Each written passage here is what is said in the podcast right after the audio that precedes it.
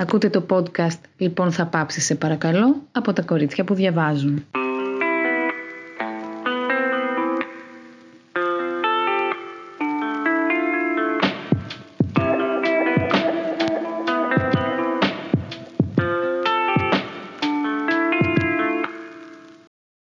Γεια σας, είμαι η Στέλλα. Και εγώ είμαι η Μαρία Χριστίνα. Και σήμερα θα μιλήσουμε για τα βιβλία που διαβάσαμε το 2023. Θα κάνουμε ένα μεγάλο αναγνωστικό κατσάπ. Ξέρουμε πως έχουμε πολύ καιρό, αρκετό καιρό, να ανεβάσουμε επεισόδιο. αλλά θέλαμε να συντονιστούμε. Τα καταφέραμε μετά από πολύ καιρό. Και Μαρία Χριστίνα, ανυπομονώ να ακούσω τις... Ε, ανυπομονώ να ακούσω για τις αναγνωστικές σου περιπέτειες το 23 και ποια είναι τα πλάνα σου για το 24. Ε, ναι, η αλήθεια είναι ότι επειδή έχουμε και αρκετό καιρό να μιλήσουμε μεταξύ μας για, για βιβλία, νομίζω πως έχουμε πολλά να πούμε. ε, να πω, εγώ θέλω να πω για μένα πως ήταν μια πολύ καλή χρονιά αναγνωστικά, γιατί διάβασα βιβλία που ως επιτοπλίστων μου άρεσαν πολύ. Ε, και δεν είχα, βάλει, ε, δεν είχα βάλει ποσοτικό στόχο. Ε, νομίζω βέβαια ότι στα τέλη της χρονιάς, έτσι για να έχω την ικανοποίηση, τέλος Δεκέμβρη έβαλα, ε, θέλω να δια... ότι και καλά είχα βάλει στόχο να διαβάσω 24 βιβλία. Ε, αλλά το έκανα πιο πολύ γιατί ήθελα να τα έχω έτσι όλα συγκεντρωμένα και αυτό. Ε, και ναι, και διάβασα και πιο πολύ από ό,τι σε προηγούμενες χρονιές. Άρα θεωρείς το ότι δεν έβαλες αναγνωστικό στόχο, σε βοήθησε, σε απελευθέρωσε κάπως και έτσι διάβασες περισσότερα βιβλία ή τέλος πάντων διάβασες με πιο χαλαρή διάθεση τα βιβλία που ήθελες; Ναι, και νομίζω και με περισσότερη όρεξη ε, και μου ήταν έτσι και πιο εύκολο να πειραματιστώ έτσι να διαβάσω ίσως βιβλία που δεν θα διάβαζα ε, παλιότερα. ναι, έτσι αισθάνθηκα αυτό που είπες, μια απελευθέρωση. Και επίσης δεν, ένα πάντα με ενοχλούσε ψυχολογικά όταν για παράδειγμα έβαζα ένα στόχο και μετά έμπαινα στο Goodreads και μου έλεγε ε, you are one book behind schedule. Θεωρούσα τόσο... Τη στείλε, άσε με στην ησυχία μου. Δεν μου άρεσε αυτό. Αυτό με το Goodreads. Α, sorry. Ναι, όχι, το Storygraph δεν ξέρω τι είναι μεταξύ. Έχει κάτι πιο motivating. Του στυλ λέει, πάλι θα, σου, θα το σχολιάσει, αλλά σου λέει κάτι You've got this, uh, I believe in you. Είναι λίγο πιο motivating. Το Goodreads ήταν λίγο πιο Ενδιαφέρον, γιατί ξέρεις ότι η σχέση με το Goodreads δεν είναι καλή ε, και επί τούτου κατέβασα την εφαρμογή στο κινητό, η οποία δεν είναι και πολύ καλή, αλλά σκέφτηκα ότι μόνο έτσι θα μπορέσω να διατηρήσω επαφή με, με αυτήν την ε, τέλος πάντων εφαρμογή, αυτήν την πλατφόρμα και με ζορίζει πάρα πολύ αυτό το πράγμα με τους στόχους. Μου φαίνεται κάπως πολύ, πολύ πιεστικό, θα πω και είχα μια συζήτηση γιατί στη δουλειά μου ε, οι συνάδελφοι μου, κάποιοι τέλος πάντων από αυτούς, οι πιο κοντινοί μου, το χρησιμοποιούν πάρα πολύ. Mm. Και μου έλεγε μία συνάδελφος ότι έχει ωριακά πάθει αιμονή, έχει βάλει στόχο να διαβάσει 52 βιβλία, έχει ήδη διαβάσει 6 βιβλία, αυτή βέβαια ακούει πολύ audiobooks και έχει και το Kindle.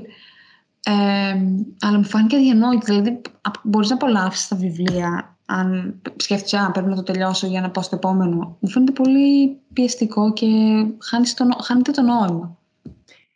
Καλά, ανοίγεις μεγάλη συζήτηση τώρα, γιατί και εγώ το σκέφτομαι πάρα πολύ. Και εντάξει, δεν ξέρω, επειδή βλέπω και τι κάνουν οι άλλοι και προσπαθώ να μην επηρεάζομαι βέβαια σε επίπεδο συμπεριφοράς. Συναισθηματικά επηρεάζομαι σίγουρα.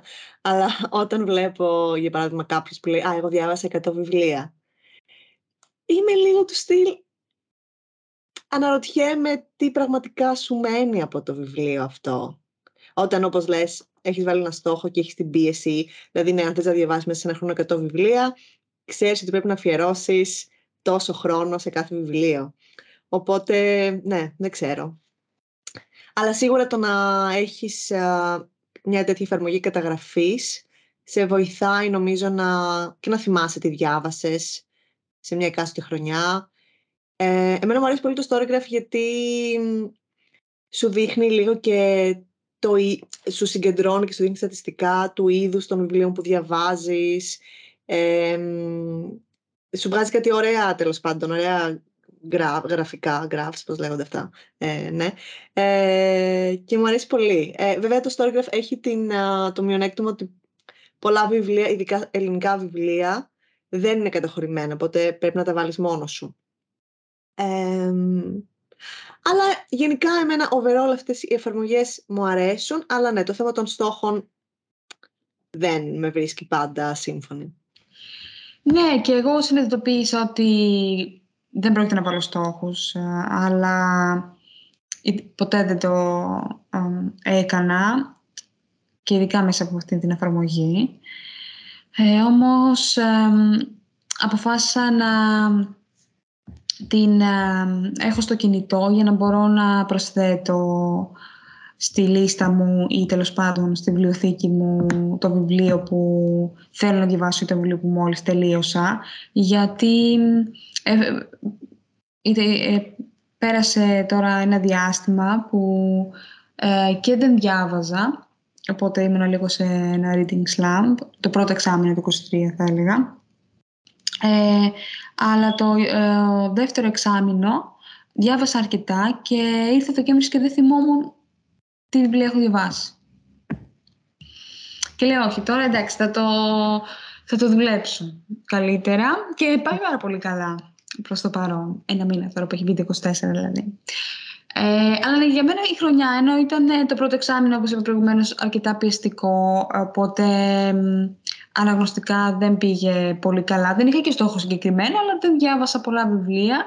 Το δεύτερο εξάμεινο πήγε καλύτερα. Διάβασα πολύ ωραία βιβλία και το καλοκαίρι. Δεν διάβασα πολλά, αλλά διάβασα ωραία βιβλία. Και μετά το τελευταίο τετράμινο του 23 διάβασα βιβλία που θα θυμάμαι νομίζω για αρκετό καιρό.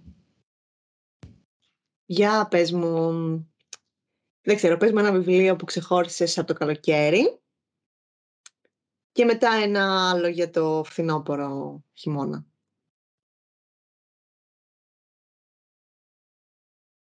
Λοιπόν, το «Πες της», διάβασα το καλοκαίρι του Χρήστο Οικονόμου. το είχα αναφέρει και στο προηγούμενο επεισόδιο. Δεν είχαμε μιλήσει όμως γι' αυτό. Είναι μια νουβέλα που έγραψε ο Χρήστος Οικονόμου και είμαι φαν της γραφής του. Ε, τον προτείνω πάντα, ανεπιφύλακτα, ε, σε όποιον θέλει να ανακαλύψει περισσότερο την ελληνική λογοτεχνία και ειδικά την ελληνική διηγηματογραφία. Ε, και μου άρεσε πολύ που το βιβλίο αυτό ήταν γραμμένο από τα μάτια ενός ανθρώπου, ε, μιας γυναίκας courier. Μου φάνηκε πάρα πολύ ενδιαφέρον. Το διάβασα μέσα σε δύο μέρες. Ε, πολύ γρήγορα ενώ ήμουν διακοπές και έχω διαβάσει και άλλα του βιβλία όμως όπως η κόρη του Φιστή για παράδειγμα που έχω δώσει στη βιβλιοθήκη αλλά αυτό μου άρεσε περισσότερο μου... Και, και με συγκινεί πάντα όταν άνδρες συγγραφείς έτσι, έχουν αυτή την δυνατότητα να μεταφέρουν τις γυναικείες σκέψεις με μεγάλη ευκολία. Και φυσικά και λογοτεχνικά εννοώ και ο τρόπος που γράφει, ο ρυθμός της, του κειμένου είναι κάτι που αγαπώ πολύ και που πλέον μου είναι πολύ οικείο. Αυτό είναι το, το ένα. Δεν έχω διαβάσει Χρήστο Οικονόμου, μου τον έχεις αναφέρει πολλές φορές ε, και θα ήθελα κάποια στιγμή και νομίζω γι' αυτό είχαμε, είχαμε μιλήσει ξανά για αυτό το βιβλίο. Γιατί τώρα, τώρα που είπες για τη γυναίκα courier. Ε, το είχα αναφέρει στο προηγούμενο επεισόδιο, okay. ε, είχα πει πως το είχα διαβάσει, μπορεί να είχα μιλήσει λίγο και για την υπόθεση, αλλά και είχα πει μάλιστα ότι θα κάνουμε και ένα ξεχωριστό επεισόδιο. Κάποια στιγμή μπορεί να γίνει. ναι, τότε το, το είχα αναφέρει. ε, αυτό. Είναι, ε, το κυκλοφόρησε πέρυσι, το 23. Και μάλιστα θυμάμαι όταν πήγα να το πάρω από το βιβλιοπωλείο, πήγα στο Ηράκλειο σε ένα βιβλιοπωλείο, μου λέει βιβλίο. Πολύ σε πολύ τυχερή, γιατί το βιβλίο αυτό εξαφανίζεται αμέσως και μόλις πίσω τώρα μου ήρθε και Ναι, ναι, ναι. OK. Okay. Ναι, Άρα και... πήγε πολύ καλά. Ναι, ναι. Οπότε αυτό, ναι, χαροποίησε. Και ένα βιβλίο που ε, διάβασα τώρα, το, ο, τώρα προς τα Χριστούγεννα. Ε, το ένα είναι του Κούντερα, το «Η Αθανασία». Αλλά Α, ήθελα πάρα πολύ να μου πεις. Ε, γιατί το είδα στο Goodreads ότι διάβασες την Αθανασία και έβαλες και πέντε αστέρια και λέω: OK, okay, εγώ δεν. Ε, είχαμε συζητήσει το. Είχα διαβάσει την Αβάσταχτη Ελαφρότητα που μου άρεσε πάρα πολύ. Και πάντα θα ήθελα να διαβάσω ένα άλλο βιβλίο, αλλά δεν το έχω κάνει. Οπότε περιμένω με ανυπομονησία τα σχόλιά σου. Νομίζω και εκείνο θα αξίζει ένα δικό του επεισόδιο. Ε, μου άρεσε πολύ. Μου άρεσε περισσότερο από... Δεν το λέω με ευκολία αυτό, αλλά νομίζω μου άρεσε λίγο περισσότερο σε σχέση με το... Ε, η αβάσταχτη ελευθερότητα του είναι, η αβάσταχτη ελευθερότητα της ύπαρξης. Ε, και θα έλεγα όμως ότι η αβάσταχτη ελευθερότητα της ύπαρξης ε, φέρνει, είναι πιο κοντά σε αυτό που έχουμε στο μυαλό μας όλοι σαν μυθιστόρημα, ως μυθιστόρημα, ενώ η αθανασία έχει αρκετά στοιχεία, δεν τα έλεγα δοκιμίου, δοκιμιακά στοιχεία, ε, όμως παραθέτει διάφορες απόψεις ο Κούντερα και μιλάει για πράγματα όπως ε, ο έρωτας, όπως ε, και η αθανασία είναι, και όντως η αθανασία είναι ε, η βασική, ένα βασικό κομμάτι τέλος πάντων της, του βιβλίου και δεν το βαρέθηκα ε, καθόλου. Εντάξει, κάτι που έχει συμβεί και με το προηγούμενο, αλλά νιώθω ότι η αθανασία ήταν κάτι που με άγγιξε γιατί περισσότερο, γιατί πραγματευόταν θέματα που με απασχολούσαν περισσότερο ή με απασχολούν αυτή την περίοδο. Ε, πιο υπαρξιακά θέματα. Καλά, όχι πως η βάσα και ελευθερότητα της ύπαρξης. Σε έχει πιάσει κάποια κρίση ηλικίας. Ναι, ναι, δεν θα έπρεπε. Σιγά σιγά. Ε, το διαβάσεις στα ελληνικά ή στα αγγλικά; Στα ελληνικά δεν διάβασα. Α, OK, OK. Γιατί είδα ότι καταχώρησαν στα αγγλικά και ήθελα να σε ρωτήσω αν πώς, πώς βρήκες τη γραφή, αν το είχες διαβάσει στα αγγλικά. Η αλήθεια είναι ότι πήγα, στο, πήγα στην Πράγα φέτος ε, το Νοέμβριο και φυσικά έπαιζε παντού ο Κούντερα. Πιο πολύ έπαιζε ο Κάφκα, όχι τόσο ο Κούντερα. Δεν τον έχουν... Καλά, είναι πολύ μεγάλη κουβέντα από τώρα ότι δεν τον έχουν τόσο ψηλά, αλλά θεωρώ ότι το, τον Κάφκα τον έχουν και σε μουσείο, είναι πιο έντονη η παρουσία του μέσα στην πόλη. Ίσως επειδή ο Κούντερα να μην... επειδή δεν έζησε κιόλας και στην Πράγα, δεν γεννήθηκε στην Πράγα, ίσως γι' αυτό. Δεν ε, το κατηγορώ. Αλλά ναι, μου φάνηκε ότι είχε, είχε πολλά βιβλία, αλλά δεν θα το πάρω στα αγγλικά, θα το πάρω στα ελληνικά. Ε, και ναι, ε, ήταν κάτι που ήθελα να το κάνω ε, γιατί είχα περάσει πολύ καλά διαβάζοντα το πρώτο βιβλίο, την αβάστη τηλεφρότητα της ύπαρξης και ήθελα να διαβάσω κάτι παρόμοιο, οπότε δεν το μετάνιωσα. Εσύ για πες. Τι να πω εγώ; Ένα βιβλίο έτσι που ξεχώρισες, ε, όχι μόνο ένα, πες μας για δύο-τρία, γιατί εσύ διάβασες νομίζω και όλη τη χρονιά, θυμάμαι που το συζητούσαμε γενικά. Ε, κάποιες φορές και πάντα διάβαζες ε, με σύστημα. Όλη Είχα σύστημα, είχα πρόγραμμα. Ε. ε, λοιπόν, κοίταξε, θα το, θα το πάρω λίγο, θα πω για τρία ίσως, αν μου βγει. Λοιπόν, ε, για μένα το αγαπημένο μου όλη της χρονιάς και μου κάνει πολύ εντύπωση που το λέω αυτό, γιατί ήταν το πρώτο βιβλίο που διάβασα στη χρονιά και αναρωτιέμαι κατά πόσο είναι η επίδραση του πρώτερου και όχι... Δεν ξέρω, τέλος πάντων. Ε, ήταν το εξελαστήριο θαύμα της Έλενας Μαρούτσου. Για μένα αυτό ήταν το αγαπημένο βιβλίο της χρονιάς. Ε, και εγώ είχα πει ότι θα ήθελα να κάνουμε ένα επεισόδιο που θα μιλούσα, γι' αυτό δεν έγινε. Ε, θα ήθελα πολύ να το διαβάσω μια δεύτερη φορά, ε, γιατί όπως είπα πραγματικά με άγγιξε. Ίσως γιατί πραγματευόταν θέματα που με ενδιαφέρουν πολύ, όπως είναι το θέμα της προσφυγιάς και γενικά το θέμα της προσπάθειας επανέ... ένταξης σε μια κοινωνία, όχι επανένταξη, ένταξης σε μια κοινωνία ε, και το θέμα της αναδοχής παιδιών που έρχονται από την,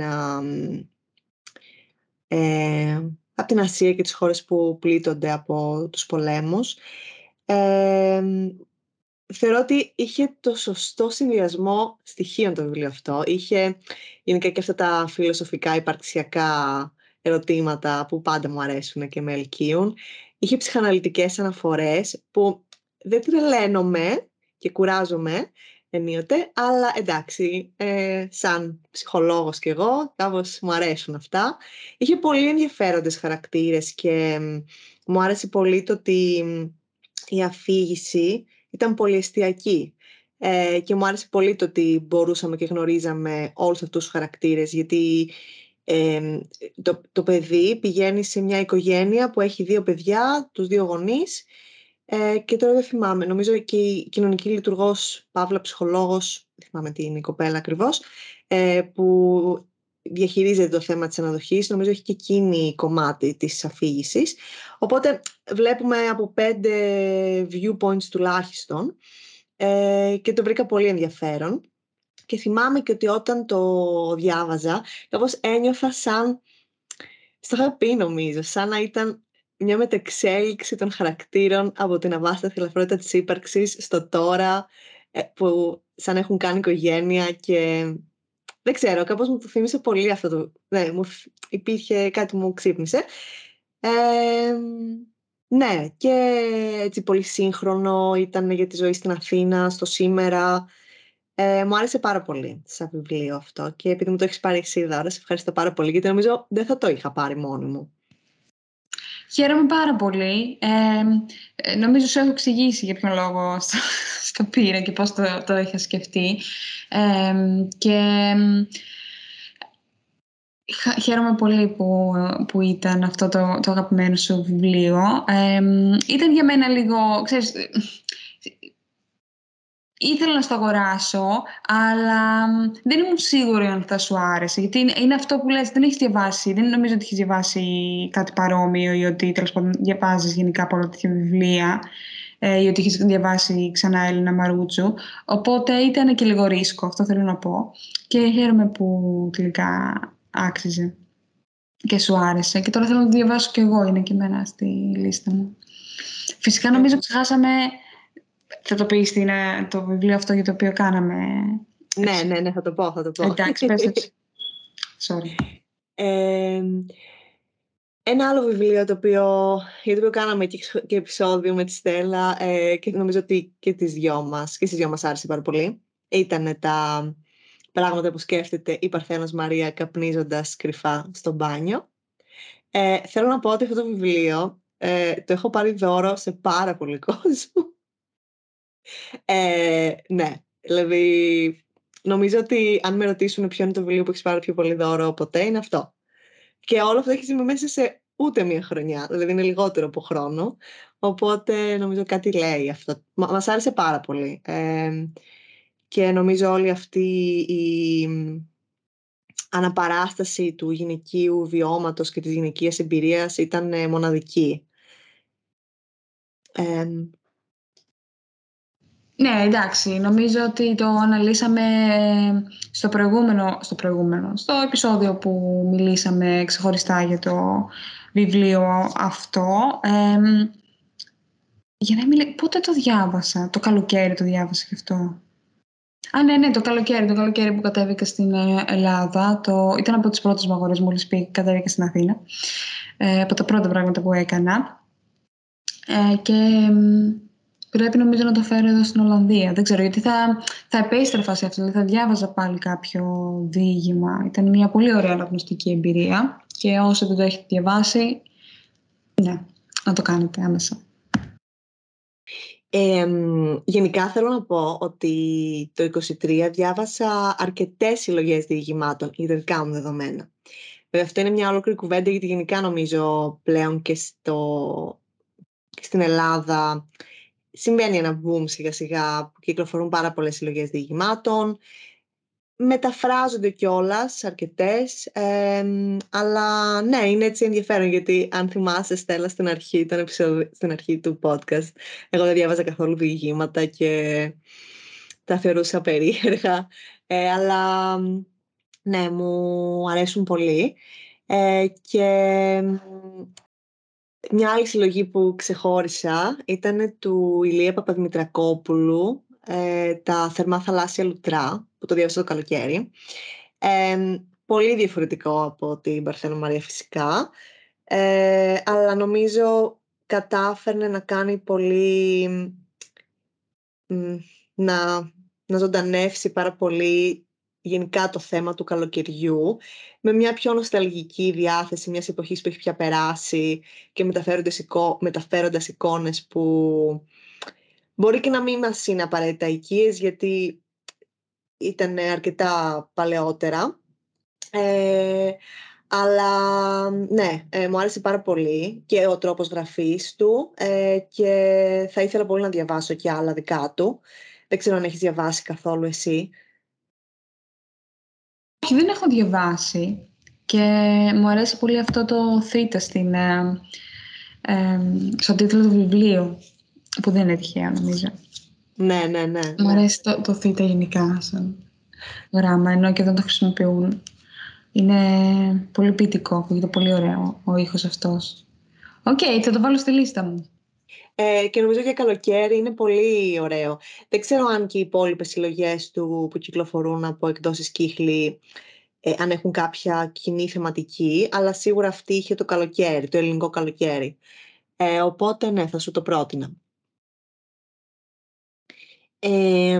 ένα άλλο βιβλίο το οποίο ξεχωρίζω, γιατί νομίζω ότι ήταν ένα πολύ δυνατό ανάγνωσμα και δυστυχώς πολύ επίκαιρο όταν το διάβασα εγώ, ήταν το Minor Detail ε, της Αντάνια Σίμπλη. Ε, δεν νομίζω πως κυκλοφορεί στα ελληνικά δυστυχώς.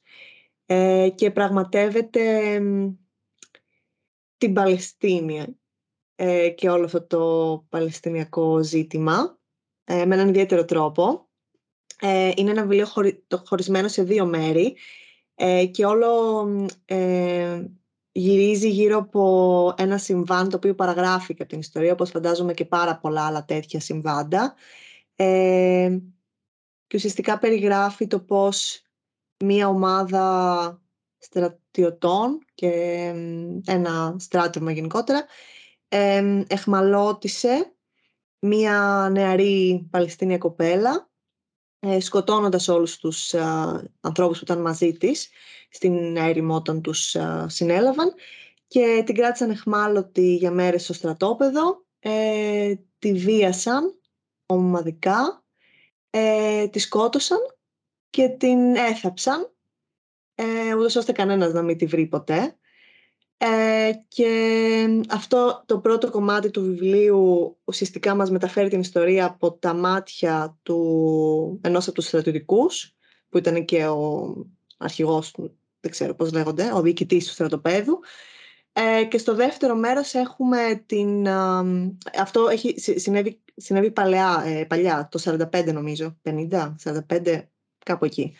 Ε, και το δεύτερο κομμάτι του βιβλίου είναι στο σήμερα, όπου μία δημοσιογράφος από την Παλαιστίνη συναντάει κάπου το γεγονός αυτό και ψάχνει να βρει πάρα πολλές πληροφορίες. Γι' αυτό δεν τα καταφέρνει φυσικά, γιατί όπως έχουμε πει όλο αυτό έχει παραγραφεί, αλλά η ίδια προσπαθεί επισκεπτόμενη τα σημεία στα οποία υποθέτει ότι γίνανε τα, όλα αυτά, να βρει και να ψάξει την αλήθεια. Ε, και το, ήταν ένα πολύ δυνατό βιβλίο. Μου άρεσε πάρα πολύ. ναι, και δυστυχώς ήταν αρκετά επίκαιρο. Ακούγεται πάρα πολύ ενδιαφέρον. Πώς έτυχε και το διάβασες, ποιος το πρότεινε. όπως και πάρα πολλά βιβλία, που, καλά, όπως και αρκετά τα βιβλία που διάβασα μέσα στο 2023, ε, το είδα από τη Φωτεινή, την Ebookies Beam. Ε, ναι, και το έψαξα και το βρήκα. Η αλήθεια είναι ότι δυσκολεύτηκα αρκετά να το βρω εδώ. Είναι από εκδόσεις Φιτσκαράλδο. Ε, και μου έκανε εντύπωση το ότι δυσκολευόμουν τόσο να το βρω. Τελικά το παρήγγειλα. Ε, αλλά ναι, αυτό. Οκ, πολύ ενδιαφέρον. Ε, και πολύ επίκαιρο αυτό το θέμα, δυστυχώς. Διάβασες έτσι άλλα δύσκολα βιβλία, ενώ έτσι βιβλία που πραγματεύονται τον πόλεμο ή κάποιες καταστάσεις ε, επίπονες. Ναι. Ε, μου κάνεις μια ερώτηση που δεν ξέρω, με απασχόλησε λίγο. Διάβασα άλλη μια συλλογή διηγημάτων ε, της Claire Keegan. Ήταν το τελευταίο βιβλίο που ολοκλήρωσα τη, το 23. Λέγεται Αντάρκτικα. Νομίζω είναι η δεύτερη συλλογή διηγημάτων της. Είναι επίσης παλιά, δεν, δηλαδή το Small Things Like This, το Foster και το So Close έχουν βγει πολύ πρόσφατα. Το Αντάρκτικα έχει αρκετά χρόνια που βγήκε. Δεν έχει μεταφραστεί στα ελληνικά. αυτό ακριβώς που είπες, ήταν ένα δύσκολο ανάγνωσμα. Περιέγραφε δύσκολες καταστάσεις. Γενικά με στήχιωσε αυτή η συλλογή, όχι με καλό τρόπο. Δεν δηλαδή, μου φάνηκε λίγο... Μου φάνηκε λίγο υπερβολικό. Δηλαδή, περιέγραφε διάφορες δύσκολες και κακές καταστάσεις όλες μαζί σε ένα βιβλίο χωρίς να υπάρχουν διηγήματα τα οποία να είναι πιο ανάλαφρα. Και δεν ξέρω, κάπως με βάρινε αυτό πολύ. Η γραφή της ήταν όπως και στο Small Things Like This και φαντάζομαι και σε άλλα της βιβλία πάρα πολύ καλή και ξέρεις, σε, σε τραβάει, σε απορροφά. Είναι πολύ καλή η πένα της. γι' αυτό και νομίζω συνέχιζα να το διαβάζω. Αλλά ναι, πραγματευόταν πολύ δύσκολες καταστάσεις γύρω από το θέμα της φυγής νομίζω θα, θα το χαρακτήριζε. Δηλαδή όλοι οι χαρακτήρες ψάχνουν να ξεφύγουν από κάτι, ε, από κάποιον. αλλά βρήκα λίγο τραβηγμένη τη συνύπαρξη όλων αυτών των διηγημάτων στην ίδια συλλογή. OK. Okay. Δηλαδή έχουμε και αυτοκτονίες και φόνους και απαγωγές και... Ναι, ακούγεται too much. Ναι, κάπως μου έκανε λίγο too much. Ε, δεν ξέρω γιατί τόσο πολύ ανεκπλήρωτους έρωτες, όλα μαζί ήταν. Ε, ναι, θα ήθελα όμως να το διαβάσεις εσύ. Για ε, πες. Στο, το διάβασα στα αγγλικά ή στα ελληνικά; Δεν υπάρχει στα ελληνικά. Ε, ναι, λέγεται Αντάρκτικα. Ναι. Θα ήθελα πολύ να το διαβάσεις. Okay. Έγινε και επανέκδοση φέτος ε, και το εξώφυλλο τώρα το καινούργιο έχει μια λευκή λεοπάρδαλη απ' έξω και το Αντάρκτικα είναι και το πρώτο διήγημα. Ε, ναι, θα ήθελα πολύ να το διαβάσεις και να ακούσω τη δική σου γνώμη. Θα το βάλω στη λίστα. Αυτή την περίοδο διαβάζω το «Η Καρδερίνα» της Donna Tartt. Το είχα αλλά μετά σταμάτησα γιατί κάποιος μου έκανε δώρο το βιβλίο το «Before the Coffee Gets uh, Cold». Το ξέρεις. Ναι, ναι, ναι.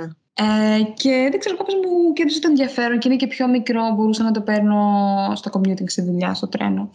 Ε, και διάβασα αυτό. Τώρα που επέστρεψα, ε, θα συνεχίσω να διαβάζω την, ε, την Καρδερίνα.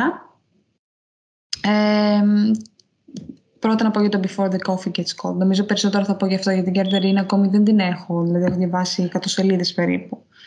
Άρα... Το, το Before the Coffee Gets Cold το διαβάζεις τώρα μέσα στο 24 ή το ξεκίνησες από το 23? Λοιπόν, την Καρδέλινα ξεκίνησα να διαβάζω νομίζω κάποια στιγμή μέσα στον Οκτώβρη του 2023, αλλά ωστόσο ε, μου κάνανε τώρα αυτό το Before the Coffee Gets Cold, οπότε σταμάτησα την Καρδερίνα ε, και επικεντρώθηκα σε αυτό.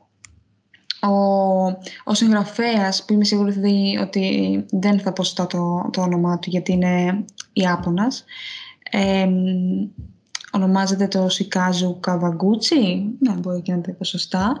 Είναι και θεατρικός συγγραφέας, οπότε δεν ξέρω, αυτό κάπως μου κίνησε το ενδιαφέρον Ε, και δεν ξέρω, ξέρεις, ε, θυμάσαι... Είναι βήματα, είναι μια ιστορία. Λοιπόν, είναι ε, η ιστορία ενός καφέ που βρίσκεται σε ένα στενό στο Τόκιο και εκεί σερβίρουν καφέ, αλλά επίσης σερβίρουν και τη δυνατότητα να ταξιδέψεις πίσω στο χρόνο.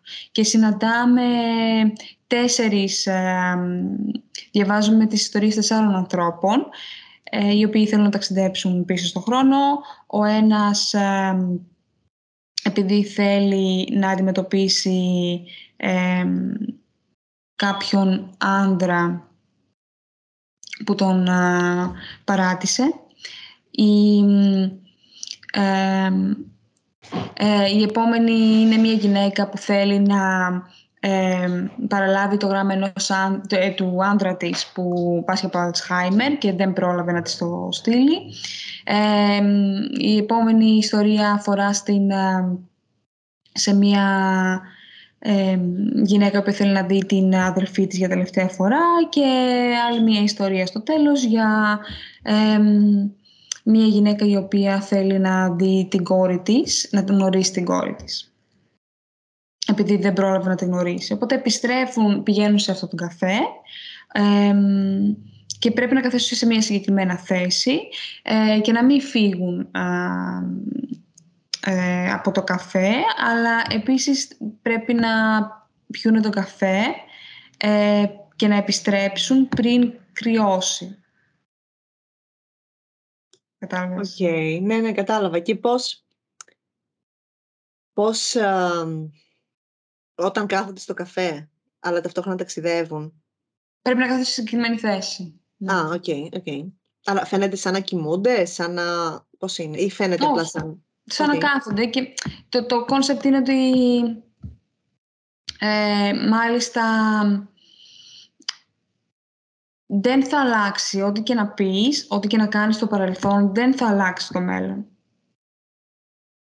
Πολύ ενδιαφέρον. Ή, το παρόν που είσαι. Δηλαδή, ακόμη αν εσύ πας στο παρελθόν και δεν ξέρω, κάνεις κάτι ακραίο ή πεις κάτι, αποκαλύψεις κάτι τέλος πάντων ε, στους γονείς ή σε οποιονδήποτε, αυτό δεν θα αλλάξει το παρόν. Νομίζω ότι πιο speculative θα διάβαζες εσύ ποτέ. Ισχύει, αλλά δεν ξέρω, κάπως από τις πρώτες σελίδες μου ε, και μου κίνησε το ενδιαφέρον και ήθελα να διαβάσω κάτι σχετικά ανάλαφρο. Δεν θα είναι κάτι που ε, θα έλεγα σε κάποιον ότι πρέπει να διαβάσει οπωσδήποτε και ότι οπωσδήποτε πρέπει να βάλει στη λίστα του. Αλλά ε, είχε ενδιαφέρον όσο διάβασα και περνούσε και ευχάριστα η ώρα στο τρένο. Ε, δηλαδή, αν διάβαζα την καρτερίνα στο τρένο, δεν νομίζω ότι θα περνούσε τόσο ευχάριστα. και δεν θα πονούσε και πλάτη μου. ε, την κουβαλάω πάνω κάτω. Αλλά ναι, τώρα επέστρεψα ε, στην Καρδερίνα και την έχω και στη λίστα στο Goodreads ε, και πάει καλά προς το παρόν. Μου έχει αρέσει πολύ η Καρδερίνα εμένα, οπότε ανυπομονώ να την διαβάσεις και εσύ και να τη συζητήσουμε. Ε, διάβασες κάποιο βιβλίο που το 23 που είτε δεν ήταν όπως το περίμενες ή δεν σου πολύ άρεσε; Όχι, δεν νομίζω ότι διάβασα κάποιο βιβλίο που δεν πολύ άρεσε ή περίμενα να είναι κάτι διαφορετικό και εν τέλει ήταν κάτι άλλο. Ε, ίσως το Jack να είναι ένα βιβλίο που είχα πολύ υψηλές προσδοκίες επειδή το αγαπάνε όλοι. Αλλά το έχεις διαβάσει, έτσι. Εμένα μου άρεσε πολύ. Μου άρεσε και εμένα, αλλά με κούρασε κάπως ε, η γλώσσα, ίσως επειδή, εντάξει, είναι για μένα πολύ ξένη. Σίγουρα θεωρώ ότι είναι από τα καλύτερα ελληνικά βιβλία που κυκλοφορούν. αλλά είχα τόσο μεγάλες προσδοκίες που κάπως λέω, το διάβασα και λέω «Α, οκ, εντάξει». Τεχνικής πλευράς άρτιο, οι ιστορίες, ίσως να μην ήταν και η περίοδος αυτή που ήθελα, που μου έκανε δεν μου έκανε πολύ καλό. Δηλαδή δεν ήταν ένα βιβλίο που το διάβασα και λέω, α, το έκλεινα και έλεγα θα επιστρέψω. Το τελείωσα επειδή ας πούμε ήταν ένα βιβλίο που έπρεπε να το τελειώσω. Ήταν και μικρό, οπότε δεν ζωρίστηκα και πάρα πολύ. Ε, αλλά ενώ τεχνικά ας πούμε, και η γλώσσα είναι και με κούρασε λίγο η γλώσσα, αν και καταλαβαίνω ότι ήταν πολύ, πολύ άρτια και ο ρυθμός του πολύ άρτιος. Ε, ίσως όμως δεν ήταν ε, η περίοδος αυτή η κατάλληλη που το διάβασα. Εσύ;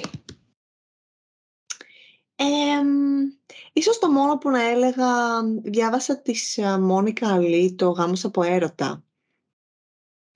Ε, το οποίο πραγματεύεται έτσι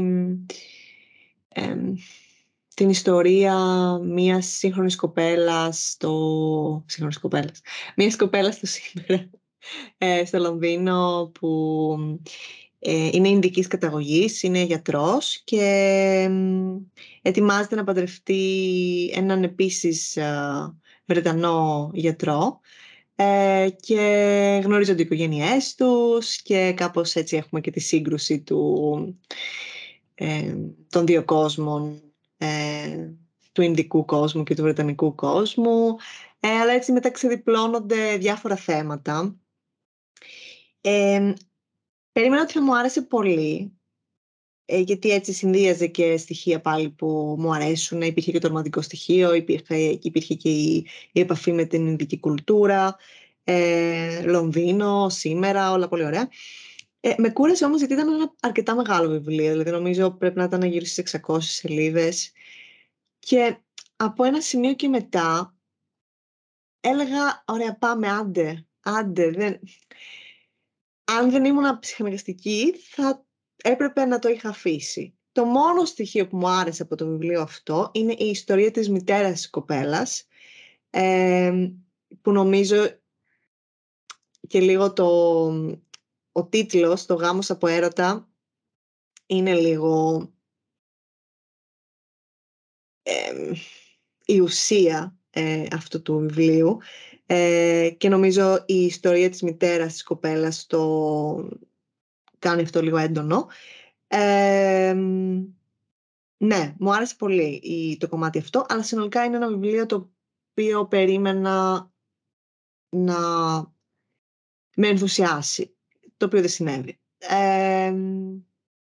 πάλι το είδα αυτό από τη Φωτεινή. Στην οποία άρεσε πολύ βέβαια, οπότε μπορεί, να, μπορεί κάτι να έγινε με μένα ή με τη στιγμή που το διάβαζα. Οπότε νομίζω έχει γράψει και ένα ωραίο κείμενο γι' αυτό. Ε, θεωρώ η Φωτεινή είναι full influencer. Εγώ είμαι influenced by Φωτεινή. Σίγουρα, εσύ ναι. Αλλά όντως ε, ο λογαριασμό της ε, είναι πολύ προσεγμένος και όλα τα βιβλία που διαβάζει και ο τρόπος που τα παρουσιάζει ε, σε κάνουν έτσι να θέλεις να ψάξεις περισσότερα γι' αυτά. Ναι, ναι, ναι. Το όχι, το όχι με αυτό. Ε, και νομίζω για το τελευταίο πράγμα που θέλω να πω για το βιβλίο αυτό είναι ότι για άλλη μια φορά, ξέρεις, εγώ επηρεάστηκα το γεγονός ότι μάλλον δεν πολύ συμπαθούσα την κοπέλα, την πρωταγωνίστρια. Και δεν θα πω ότι αυτό με σημαδεύει για πάντα, αλλά νομίζω ότι άμα δεν τα βρω με τον πρωταγωνιστή, δύσκολα, δύσκολα. Ε, ναι. Έχει πολύ ενδιαφέρον αυτό, γιατί δεν είναι πάντα απαραίτητο να πρέπει να αγαπήσουμε τους πρωταγωνιστές για να μας αρέσει ένα βιβλίο, έτσι δεν είναι. Δηλαδή έχει τύχει να διαβάσω βιβλία και να μην μπορώ να καταλάβω, όχι να μπορώ να καταλάβω, αλλά να μην αγαπήσω τους πρωταγωνιστές, αλλά να πω ότι, α, οκ. Για σένα όμως είναι σημαντικό. Για μένα είναι σημαντικό, δεν θα πω ότι, γιατί ε, διάβασα και το Γιάντες ε, της Αμάντας Μιχαλοπούλου, όπου πάλι η πρωταγωνίστρια δεν μπορώ να πω ότι τρελάθηκα μαζί της, αλλά ήταν ίσως η πρώτη φορά που αυτό δεν με εμπόδισε από το να μπω στην ιστορία και να συνεχίσω να διαβάζω και να βρω άλλα πράγματα που μου άρεσαν και έτσι να έχω μια θετική εντύπωση για το βιβλίο αυτό. Αλλά ναι, δεν ξέρω, ίσως ήταν ένας συνδυασμός στο ότι με κούρασε το βιβλίο, ενώ για το γάμο από έρωτα, με κούρασε το βιβλίο λόγω της έκτασής του και του πώς προχωρούσε η ιστορία και με κούραζε και η, και η πρωταγωνίστρια, οπότε νομίζω συνολικά με κούρασαν, ενώ ήταν ένα αίσθημα κόπωσης που αισθάνθηκα. Κατάλαβα. Οκ. Ε, για το 2024 έχεις κάποιο πλάνο, τι διαβάζεις τώρα; Ε, λοιπόν, κοίταξε, δεν έχω, πάλι δεν θα βάλω ποσοτικό στόχο. Βέβαια πάντα υπάρχει λίγο, ξέρεις, αυτή, αυτό το κίνητρο ότι θα ήθελα να διαβάσω λίγο περισσότερο από πέρσι. Ε, θα δούμε πώς θα πάει αυτό. Ε, δεν έχω έτσι, ε, δύο πράγματα θα πω σαν έτσι, σκέψεις. Το πρώτο είναι ότι θέλω να διαβάσω περισσότερα βιβλία fantasy και science fiction, ε, φαντασίας και επιστημονικής φαντασίας. Ε, γιατί όπως ξέρουμε και έχουμε ξανασυζητήσει, είναι μια κατηγορία βιβλίων που μου αρέσουν πάρα πολύ και εμένα προσωπικά κάτι μου δίνουν, δεν ξέρω γιατί. Ε, και οπότε ναι, θα ήθελα και πέρσι στο τέλος του 23 αγόρασα έτσι κάποια βιβλία πιο μαζικά και αρκετά βιβλία ήταν τέτοια. Οπότε τώρα έχω ξεκινήσει και διαβάζω το Assassin's Apprentice της Robin Hobb και μου αρέσει πολύ ε, μέχρι στιγμής, οπότε ανυπομονώ. Ε, και ένας άλλος στόχος, όσο βέβαια μπορώ να συνεχίσω να το κάνω, είναι να ε, είμαι έτσι ενεργό μέλος στη λέσχη ανάγνωσης Read Our Voices που διαβάζουμε βιβλία Ελληνίδων συγγραφέων. Ε, και διάβασα κάποια βιβλία μαζί τους μέσα στο 23 και μου άρεσε έτσι πάρα πολύ και το όλο στήσιμο της λέσχης με τις online συναντήσεις και που η Βάσια και η Έλλη προσπαθούν ε, να έχουν και τη συγγραφέα στις συναντήσεις για να ακούμε έτσι την οπτική και πάντα νομίζω παίρνεις ωραία πράγματα από αυτή την αλληλεπίδραση. Ε, ναι, αυτά τα δύο έχω σαν σκέψεις. Εσύ; Εγώ τώρα αυτή την περίοδο διαβάζω το, ε, την Καρτερίνα. Τελείωσα το πολύ... Ε, τελείωσα πριν ε, μια μισή δύο εβδομάδες περίπου και την Αθανασία. και το Time is a Mother επίσης του Ocean Vuong. Είναι ένα βιβλίο που είναι ποίηματα ε, και μου άρεσε πολύ. Αλλά ο στόχος του 24 είναι να διαβάσω, να διαβάσω βιβλία από διαφορετικές υπήρους και διαφορετικές χώρες. Ε, ε, οπότε αυτός είναι ο στόχος γενικά. Να προσπαθήσω έτσι λίγο να, να διαβάσω βιβλία από πολιτισμούς που μου είναι κάπως πιο ξένοι. Ε, βέβαια τώρα το, το, το Αντάρτικα μάλλον, κάτι μου έκανε. Οπότε ίσως να είναι το επόμενο βιβλίο που θα διαβάσω, γιατί με τα short stories είναι εύκολο και να τα συνδυάσεις και με, το, με την καρδερίνα, νομίζω. Ναι, ναι, ναι, σίγουρα. Και άμα είναι να το παίρνεις και μαζί στο τρένο. Ναι. Είναι... Οπότε αυτός είναι ο στόχος; Δηλαδή, θα ήθελα να διαβάσω, ε, για παράδειγμα, ένα βιβλίο από έτσι, αφρικανικής λογοτεχνίας ε, ή ένα βιβλίο ε, κάποιου Αυστραλού ή κάποιες Αυστραλής ε, ε, θα τα νομίζω ότι θα ψάξω λίγο στο Goodreads και θα φτιάξω τη λίστα μου. Εγώ επίσης κάτι άλλο που κάνω στο Goodreads είναι ότι έχω δημιουργήσει ένα ράφι το οποίο το λέω owned και ξέρω πόσα βιβλία έχω αδιάβαστα. Οπότε ένας άλλος στόχος είναι να κρατάω αυτό το ράφι όσο γίνεται κάτω από 50 ή ξέρεις αν, αν βλέπω ότι ξεφεύγει το 50 να μην αγοράσω άλλα βιβλία. Ωραίο αυτό. Έξυπνο. Θέλω πολύ να διαβάσω και το της Λένας Διβάνη, το «Τι έμαθα περπατώντας στον κόσμο». Α, ναι, ναι, πολύ ωραίο. Το έχω στο Ηράκλειο, αλλά για κάποιο λόγο... Το είχα πάρει τώρα στη μαμά μου δηλαδή. Και το έχω ε, εκεί ε, δεν ξέρω αν το διάβασε η μαμά μου, αλλά εγώ θέλω οπωσδήποτε. Ναι, είναι ένα, ένα ωραίο βιβλίο. Α, και να πω ότι εγώ μέχρι στιγμής στο 24 έχω διαβάσει τη Σωτηρία της uh, Χαράς Ρόμβη, που είναι διηγήματα πάλι.